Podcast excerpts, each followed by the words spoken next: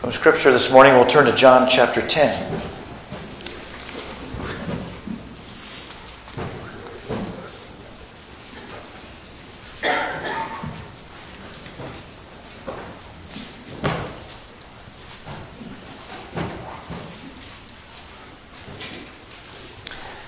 So in John chapter 10, you first have the parable of the Good Shepherd.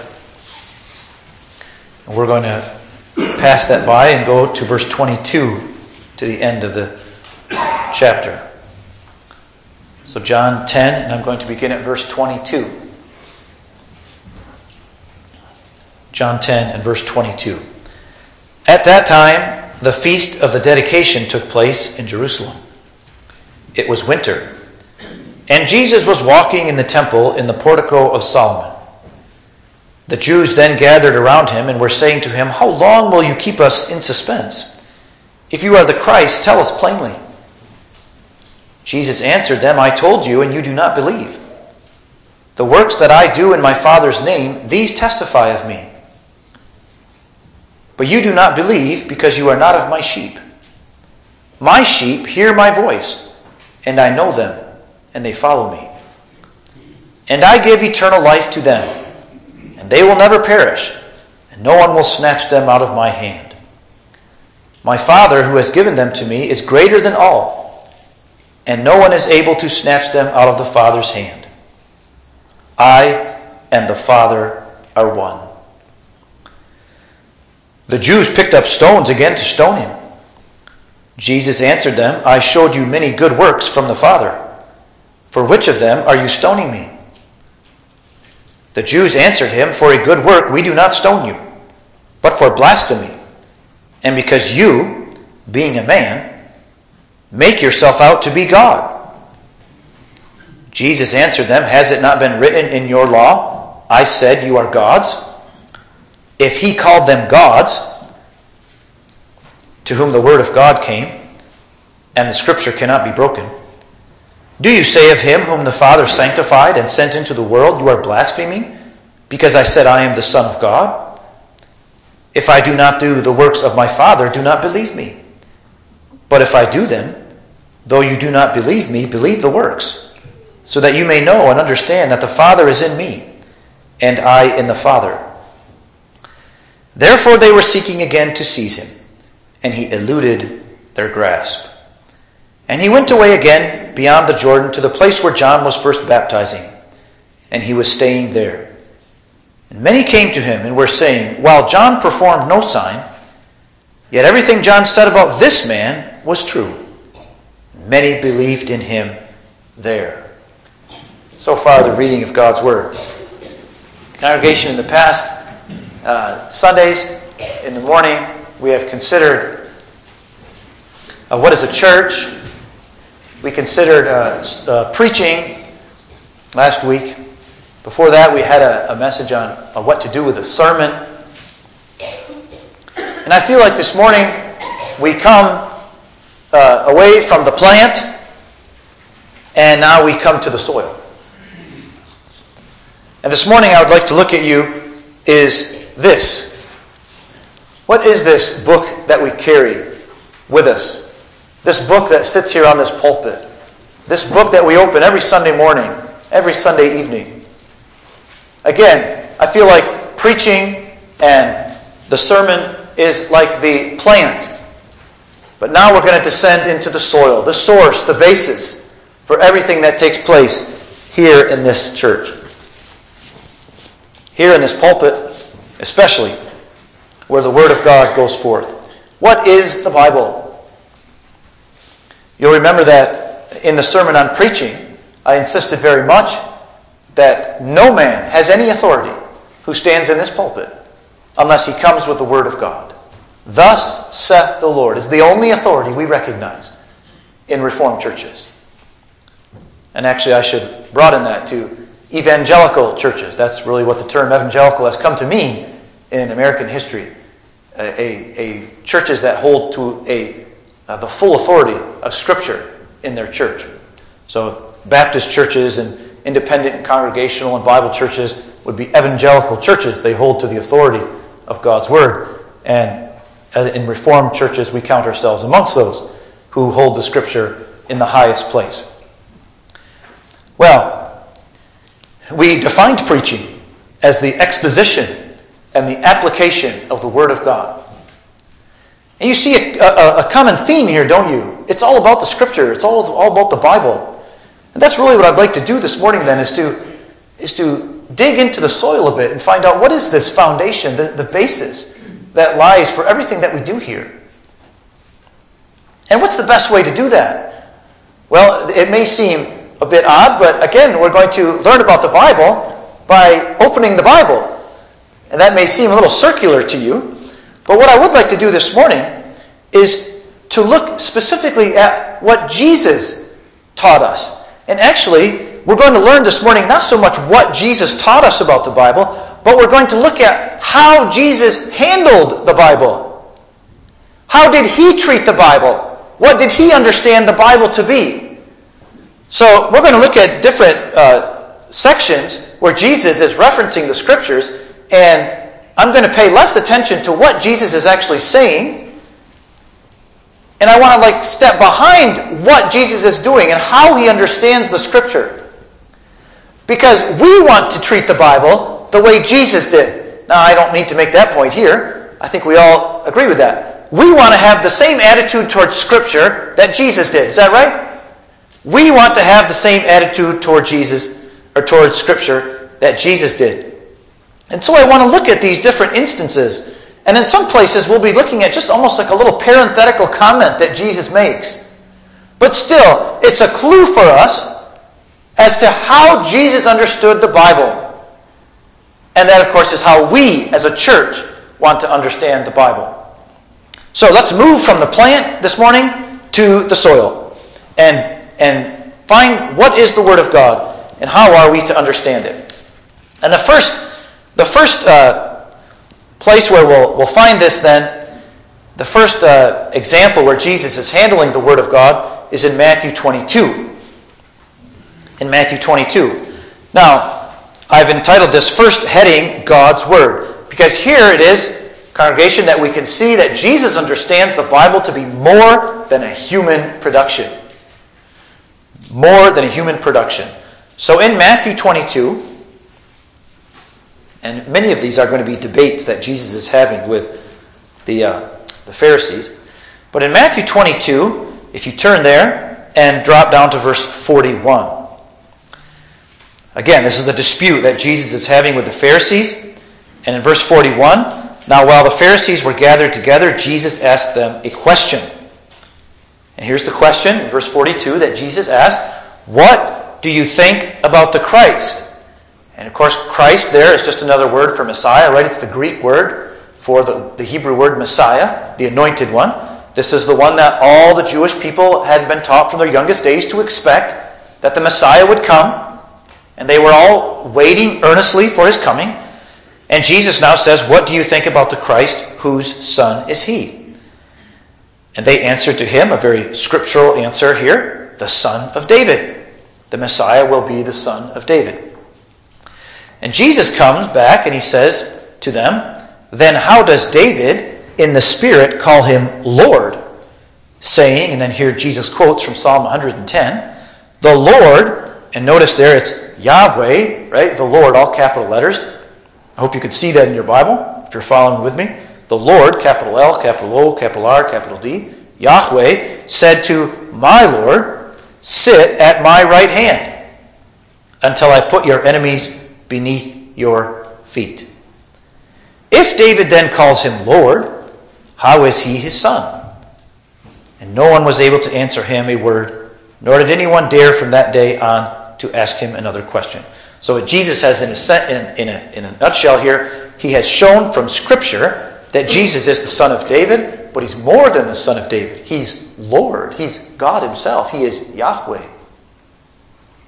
Now, again, I don't want to focus so much on that. I want to zero in in verse 43, those, that little prepositional phrase there. He said to them, Then how does David in the Spirit?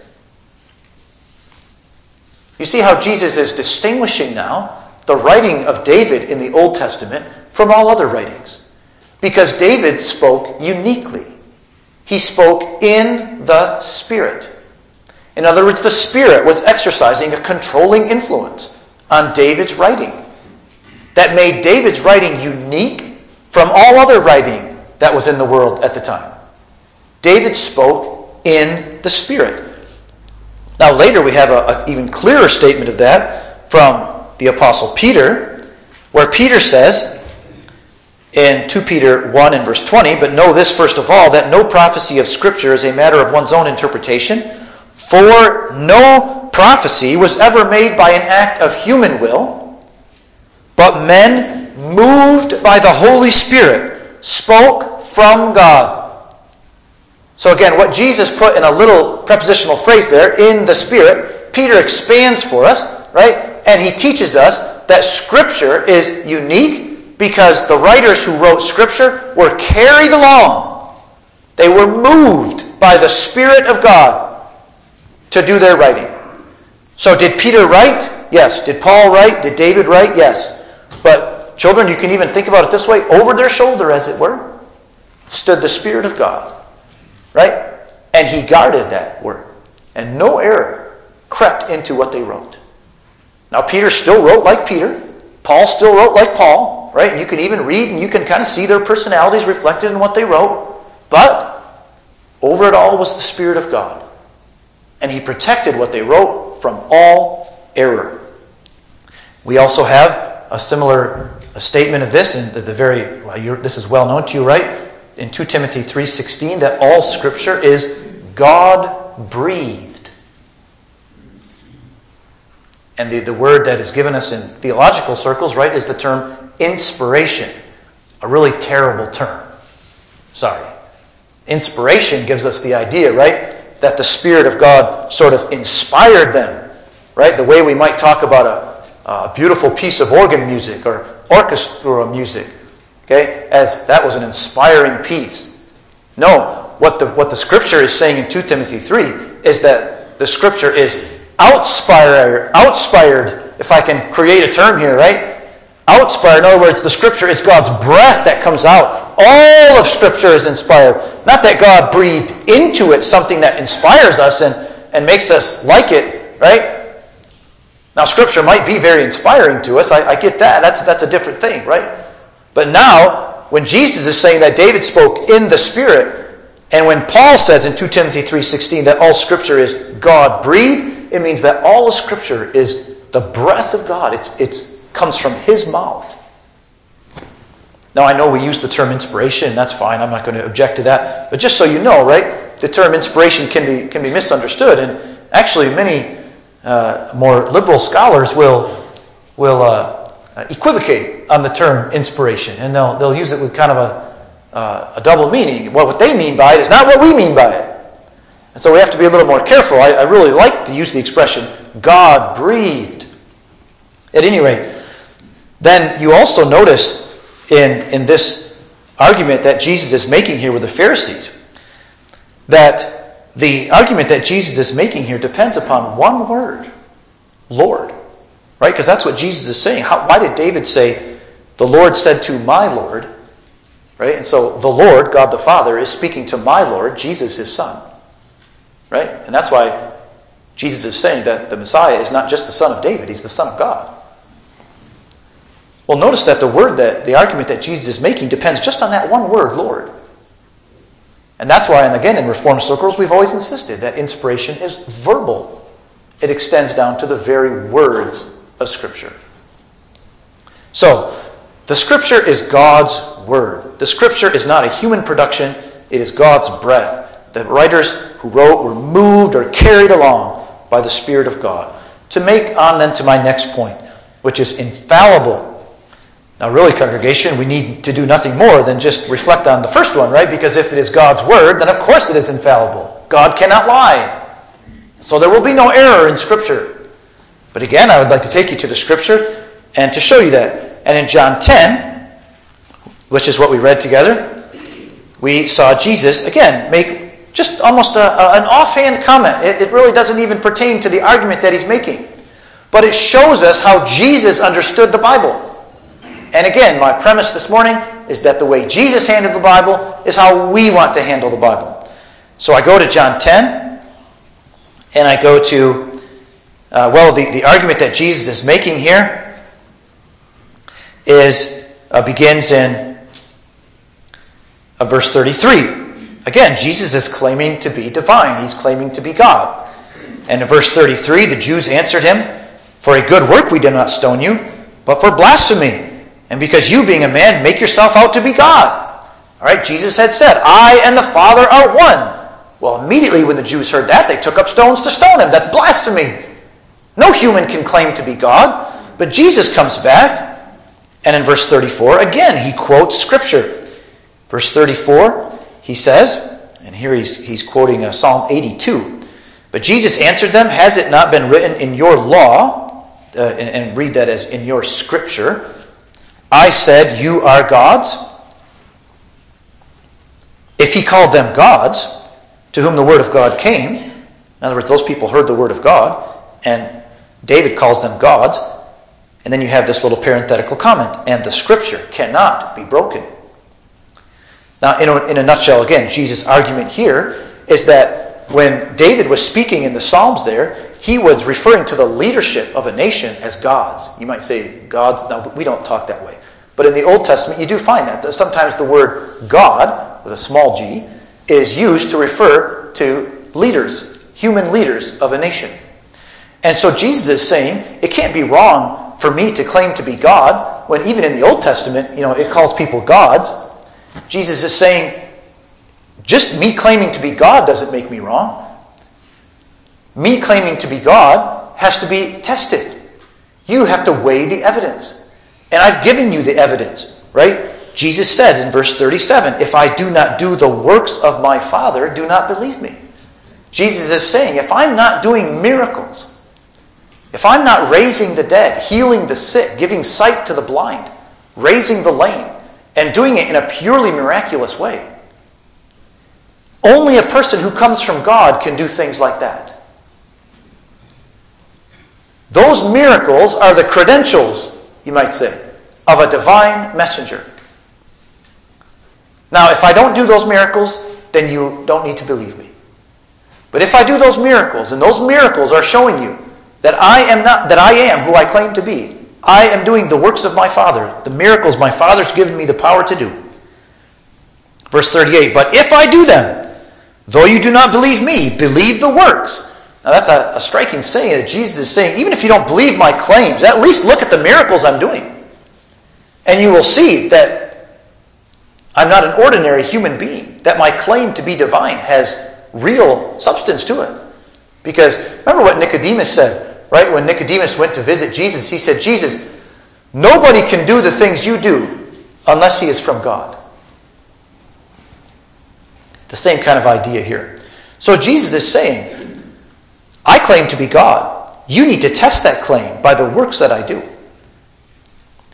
Now, again, I'm not so interested in that argument this morning as I am in that little parenthetical comment in verse 35. And the scripture cannot be broken. Again, Jesus just kind of throws that out, right, as an aside, something that they all agreed on. But for us, that's critical, isn't it? Because here we gain a clue for how Jesus understood the Word of God. And Jesus says, and the Word of God cannot be broken. The Word of God cannot be dissolved. It cannot be just dismissed. In other words, the Word of God is infallible. It cannot be broken. You cannot come to the Word of God and say, well, yes, I understand the Bible teaches this, but I believe this. That's wrong. You can't just dismiss Scripture like that. The Word of God cannot be broken. So the Word of God is infallible. Now, actually, congregation, just the word scripture itself, right? Jesus says, and the scripture cannot be broken. Just the word scripture itself in the uh, original language means a uniquely, divinely inspired writing. So it, scripture itself has that sort of right in the term itself of scripture that it cannot be broken. But Jesus makes it explicit, doesn't he? He says, and the scripture cannot be broken. And it's all of the Scripture. Notice Jesus says the Scripture. In other words, that whole body of books that we call the canon of Scripture. Is divinely inspired and is therefore authoritative in all of faith and life. And that's where we get the word plenary. Plenary is just a fancy word that means all, just means all of it. We believe in the verbal, plenary inspiration of Scripture. Verbal, that the inspiration of God extends to the very words. Plenary, that it extends to all the Scripture. All the Scripture. We don't say, well, the book of Kings, it's a little less inspired than the book of Psalms. No, can, the Scripture cannot be broken. All of the Scripture is inspired by God. It's plenary uh, inspiration. Well, then, I come to this last thing of Jesus in the, uh, in the desert, where you remember that Satan comes to tempt him. And we'll find this in Matthew 4. And here we can be very brief, because really what, what is said here simply confirms what we've had before. But, congregation, you'll notice that when Satan comes to tempt Jesus, Jesus responds each time. The same time. It is written. Look at Matthew 4 and verse 4. Right? Jesus says, If you're the Son of God, command that these stones become bread. Jesus answered, It is written. Verse 6. Jesus says, If you are a Son of God, throw yourself down from the temple. Jesus responds, It is written. Verse 7 Jesus said to him, on the other hand, It is written. Now, congregation, think who's speaking here. This isn't, this isn't me as a preacher. This isn't one of us. This is Jesus, the Son of God Himself. This is Jesus who had done miracles to prove Himself to be a messenger from God the Father. And even Jesus, the Son of God, says and proves every one of His points. It is written. Again, this gives us a clue, doesn't it, for how Jesus understood the Scripture. Even Jesus. He's teaching us how to act. This is how we should live. This is how our church should function. It is written. It is written. This is the end of all uh, controversy and issues and discussions. It is written. Where the Scripture speaks, God speaks. And that is the end of the, the matter then. Now, I know there's all sorts of issues about interpretation, certainly.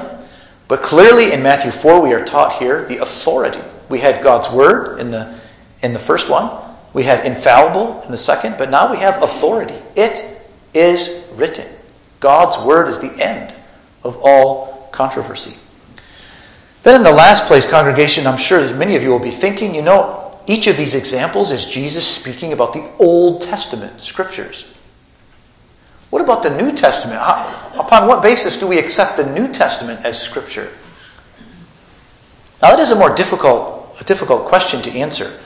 However, uh, dear friends, in the Bible, in the New Testament, already we find instances that the, that the uh, authors of the New Testament understood what they were writing and understood the writings of others as Scripture. And remember, Scripture is a technical term, right? Scripture means a divinely inspired document. Second Peter is Peter's last letter, right? Peter knows he's going to die. He's coming to the end of his life. Second Peter is just like Second Timothy. Second Timothy is Paul's last writing. Second Peter is Peter's last writing. And in Second Peter in chapter 3, verse 2, look what Peter says here. Well, I'll start with verse 1. 2 Peter 3 and verse 1. This is now, beloved, the second letter I am writing to you, in which I am stirring up your sincere mind by way of reminder. And here's what he's going to remind them of. Okay, so he says, pay attention to this, that you should remember the words spoken beforehand by the holy prophets. Okay, Isaiah, Micah, Jeremiah, all the prophets in the Old Testament. And the commandment of the Lord and Savior. So, in other words, all the words of Jesus. But then notice what he says spoken by your apostles. So there, Peter, and, and, and he's, speaking, he's speaking there about the other apostles, Paul and James and the others, right? He's putting their word on the level of Jesus' word and on the level of the prophet's word. So you see already that in Peter's mind, he's understanding his writing and Paul's writing and James' writing and the rest of them as on a level of Scripture with previous Scripture like Jeremiah and Isaiah and Micah and Habakkuk and the others in the Old Testament. So there we get already a clue of how Peter is understanding the writings of the apostles. But then we have it more explicit in verse 14. Because here, Peter is writing about the apostle Paul. In 2 Peter 3 and verse 14, Peter writes, Therefore, beloved, since you look for these things, be diligent to be found by him in peace, spotless and blameless, and regard the patience of our Lord as salvation just as also our beloved brother Paul, according to the wisdom given him, wrote to you. And then Peter makes this very interesting comment about Paul's writings. In verse 16, he writes, As also in all his letters, speaking in them of these things, in which, you are, in which are some things hard to understand, which the untaught and unstable distort. And then here's the critical remark as they do also the rest of the scriptures. Now, there you have it explicit, don't you? that what Paul wrote in his letters, and Peter says there's a lot of things in there that are really difficult to understand. And he says there's people out there who are distorting it and twisting it, but they do that to all the scriptures. The rest of the scriptures, in other words, Paul's writings, are lumped together by Peter into what he calls scripture. And so we see that even Peter understands the writings, the letters of Paul to be scripture. And so we see even the New Testament then already is beginning to be understood by the church of God as Scripture, as inspired, infallible, and authoritative documents. Well, congregation, let me move quickly then to, to make some points of application on this. And the first thing I would like to do is just to point out how our confessions carry this on. And if you would take the Psalter hymnal, the blue hymnal there, and turn to our Belgic Confession in, on page 70 in the blue hymnal, you'll see how this, the confession is now articulating to us what the Word of God has taught us already from the practice of Jesus. So in Article 3 of the Belgic Confession, we have this statement We confess that this Word of God was not sent nor delivered by the will of man, but that men spoke from God being moved by the Holy Spirit. Right? That's what Jesus said, that David in the Psalms spoke in the Spirit. He was carried along by the Spirit of God. Then in Article 4, we have a list. These are the books that are Scripture. The, the confession gives us a list. And actually, in verse in Article 6, we have the difference given us between the canonical books and the apocryphal books. Again, the confession making clear to us what actually is the limits of Scripture.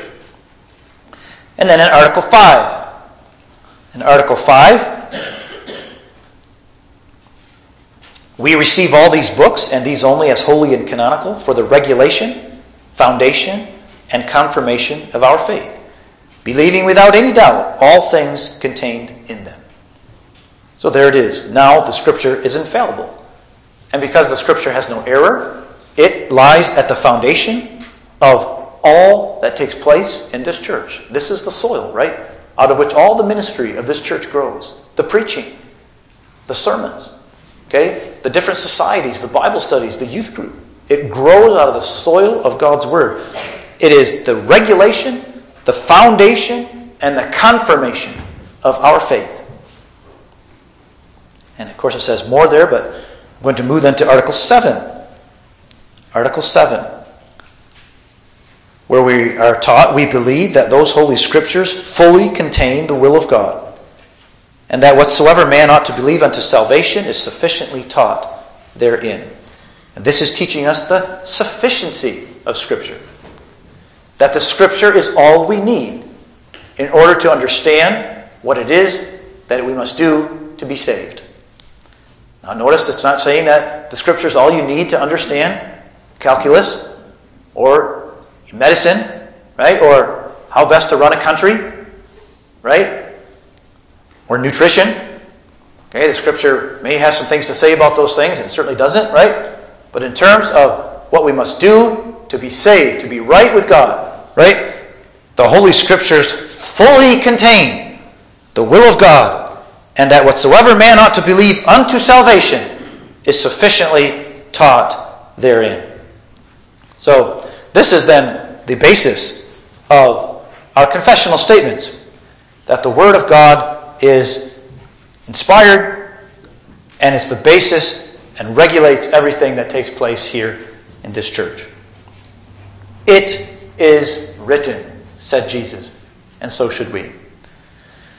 So then, the second point of application is our practice. Congregation, we began the, the sermon from Psalm 119, verse 72.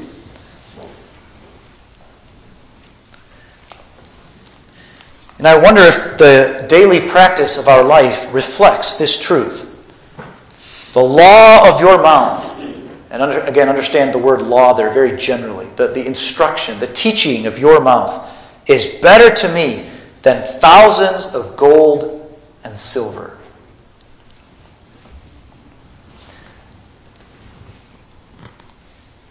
Is that in your life as well? If I was a fly on the wall in your home, would I say, boy, these people value the Word of God?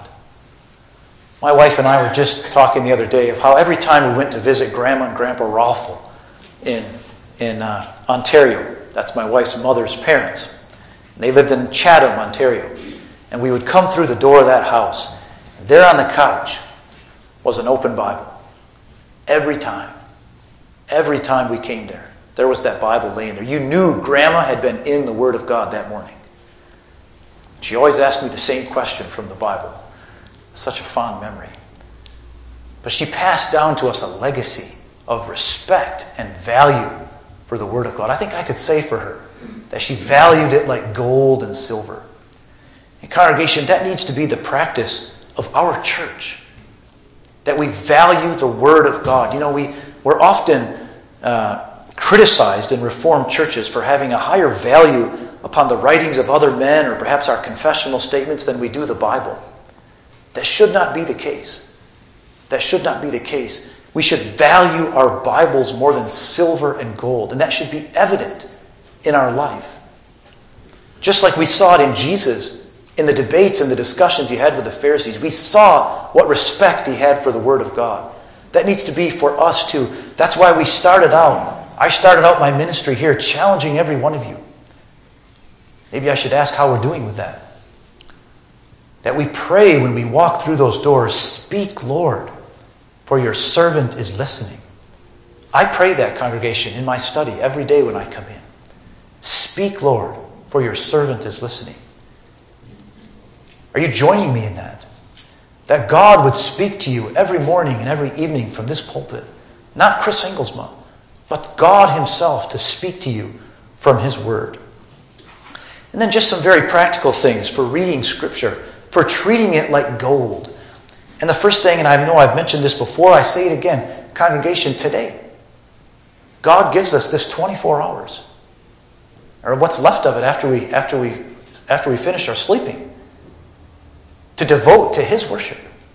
This is a day, congregation, when you can lay aside your normal labors when you can lay aside even your normal entertainments and activities that we, that, that we enjoy doing the rest of the days of the week, so that we can focus with our families on the Word of God. Now, I know you can't study Scripture all day long, and you need to prepare for the morning and evening services, right? And we have to refresh our minds, we have to rest, we have to take a break. I understand that. But this is a day.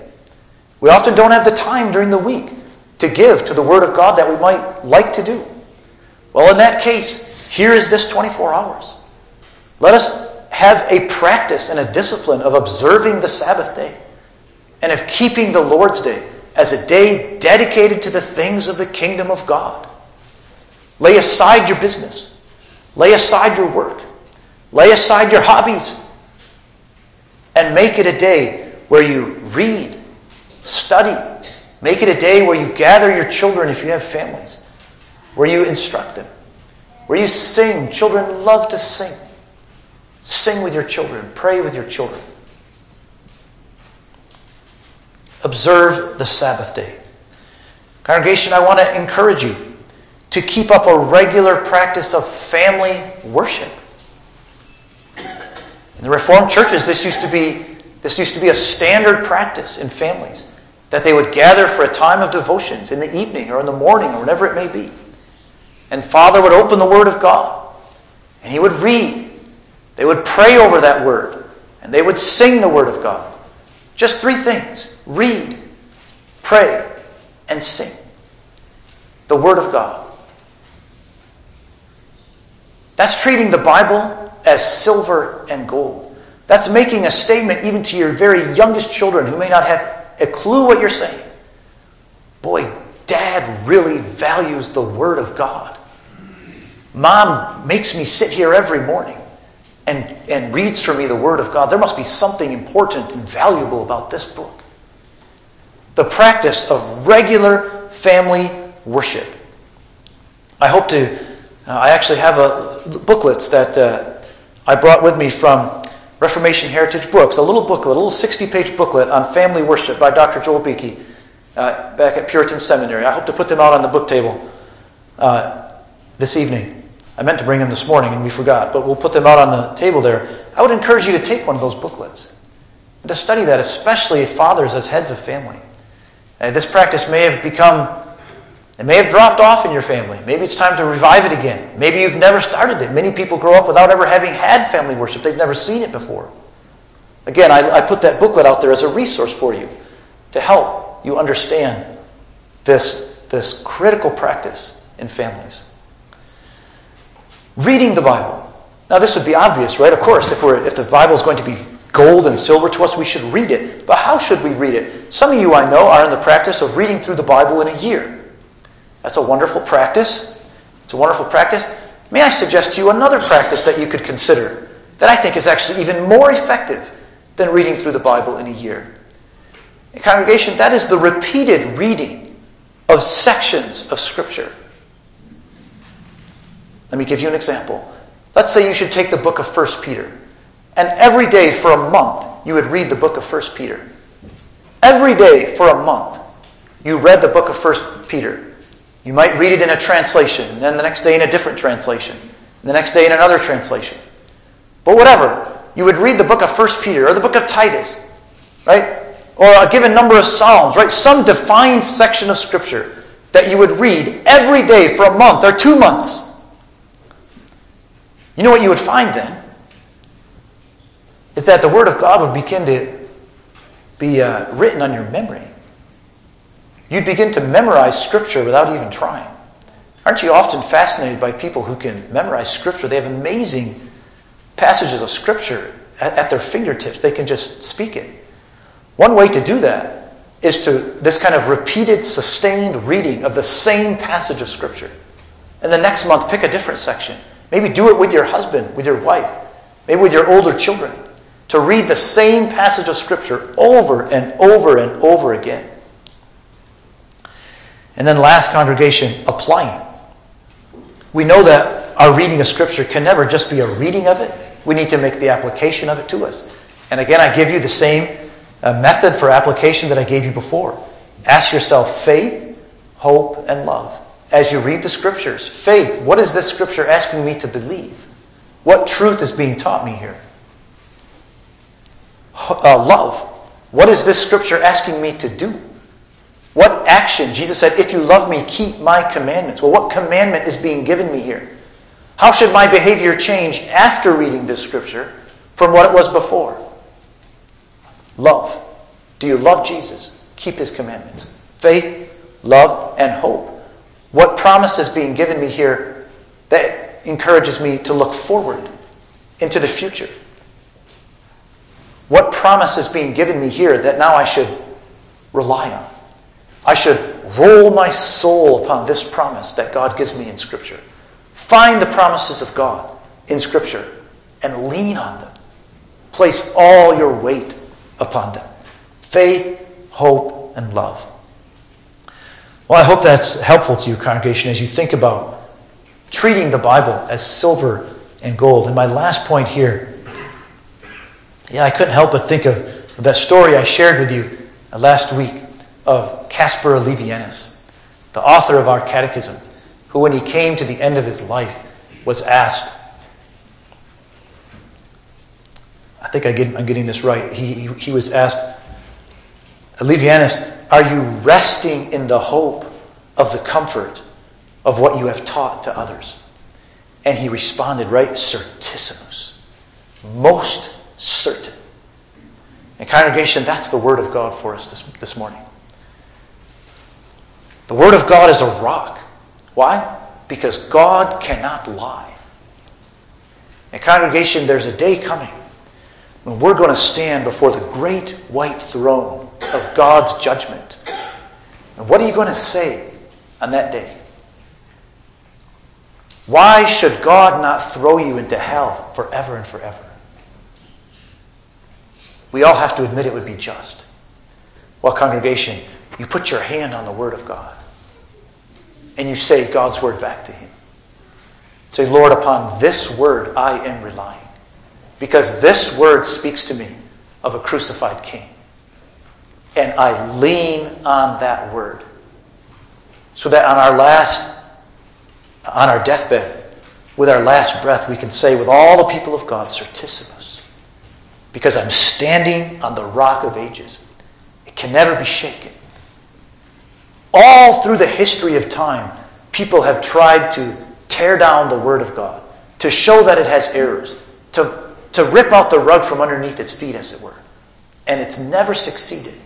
Christians are still living and dying in the hope of the Word of God. Lord, this is the Word that you have taught me to believe. I believe it, and I have no other hope. I have nothing else that I can nothing else that I can lay on the table. I have hope in this word only. And God will recognize his word, congregation.